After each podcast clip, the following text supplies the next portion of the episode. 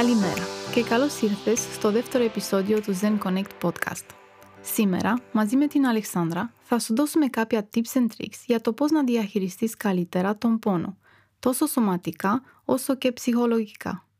Ο πόνος και η απόδοση στην δουλειά, το κίνητρο για αθλητικές δραστηριότητες, οι καθημερινές εργασίες, η σεξουαλικότητα. Εάν απλά συνδέεις τον πόνο με όλα αυτά, θα καταλάβεις την σημασία της καλής διαχείρισης του πόνου. Στο Zen Connect εστιάζουμε στην σύνθετη επίδραση του πόνου, όχι μόνο σωματικά, αλλά και συναισθηματικά. Φαντάσου ότι αν είσαι αγχωμένος ή θυμωμένος, οι μη σου θα σφίξουν και αυτή η αλλαγή μπορεί να συμβάλλει στην αύξηση του πόνου που ήδη υπάρχει.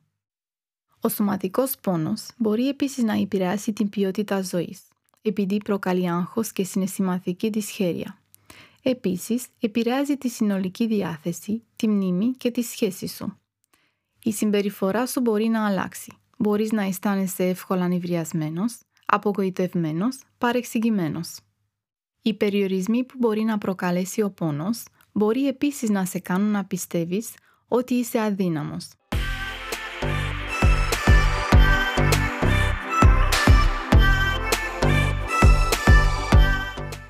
Η μυϊκή πόνη και τα συμπτώματα τα οποία προκαλούν, πέρα από την προφανή σωματική κόπωση, κρύβουν και βαθύτερα αιτία, που σχετίζονται άμεσα με τις διεργασίες στο νευρικό σύστημα, λόγω του έντονου στρες. Ένας από τους πιο συνηθισμένους πόνους, ο οποίος συχνά συνδυάζεται με πονοκέφαλους, αδιαθεσία και επίσης μπορεί να επηρεάζει την καθημερινότητα ενός ανθρώπου, είναι ο αυγενικός πόνος.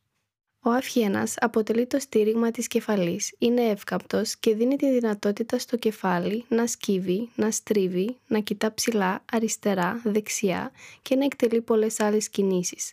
Επίσης, περιλαμβάνει τα περισσότερα νεύρα που φτάνουν από τον εγκέφαλο σε όλα τα μέρη του σώματος. Έχει ένα πάρα πολύ σημαντικό ρόλο στη λειτουργία του εγκεφάλου και ολόκληρου του οργανισμού. Αν σκεφτείς πόση ώρα αφιερώνεις στη δουλειά, στην εργασία στον υπολογιστή, στην οδήγηση και επίσης αν προσέχεις ποια είναι η στάση του σώματός όταν είσαι αγχωμένος, θα καταλάβεις ότι η μύση της πλάτης σου είναι πολύ σφιγμένη. Η δουλειά και το άγχος είναι όμως ένα μέρος της καθημερινότητας και της ζωής του ανθρώπου, οπότε δεν γίνεται να αποφευχθούν τελείως, αλλά μπορούν να προσεγγιστούν με ένα καλύτερο τρόπο προκειμένου να διατηρηθεί η ομοιόσταση του σώματος. Στη συνέχεια θα ακούσεις κάποιες εύκολες ασκήσεις τις οποίες μπορείς να κάνεις ακόμα και σε ένα μικρό διάλειμμα στη δουλειά σου και θα σε βοηθήσουν να μειώσεις τους μυϊκούς πόνους στον αυχένα και να χαλαρώσεις.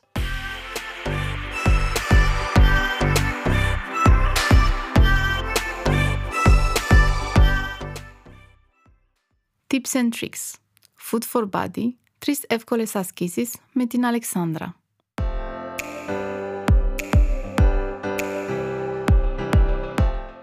Η πρώτη άσκηση είναι οι πιέσεις με το σαγόνι. Ξεκινά σε όρθια στάση με την σπονδυλική στήλη ευθεία. Η ώμη είναι λίγο πίσω. Έπειτα, σμπρώξε οριζόντια το σαγόνι προς τα πίσω μέχρι να νιώθεις μια διάταση στην βάση του κρανίου.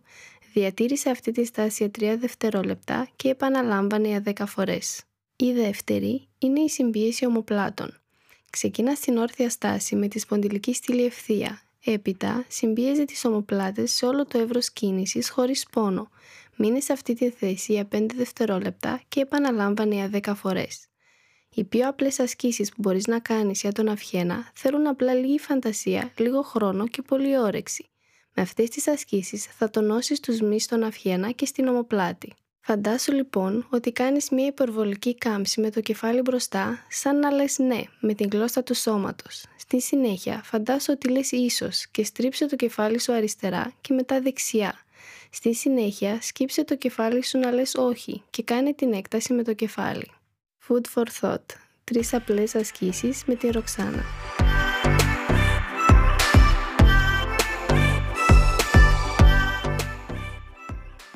Μια πρώτη άσκηση είναι να κάνεις θετικές σκέψεις. Στους ανθρώπους που αγαπάς, οι μνήμες που σε κάνουν να χαμογελάς ή απλά ευχάριστες εμπειρίες ή δραστηριότητες μπορεί να σε βοηθήσουν. Επειδή όσο περισσότερο χρόνο εστιάζεις στον πόνο, τόσο μεγαλύτερος γίνεται. Σε σωματικό επίπεδο μπορείς να δοκιμάσεις ασχήσεις ανακούφισης πόνου, οι οποίες έχουν ως στόχο την ενίσχυση και την ευελιξία των ευαισθηθών περιοχών του σώματός σου. Για το σωματικό επίπεδο, μια δεύτερη ασκήση που σου προτείνω είναι να επικεντρωθείς στην περιοχή που σε πονάει, να δώσεις έμφαση στην αναμνοή και να πεις στον εαυτό σου. χαλάρωση. πόνος. Το σωματικό stretching θα σε βοηθήσει να αποκτήσεις ευελιξία.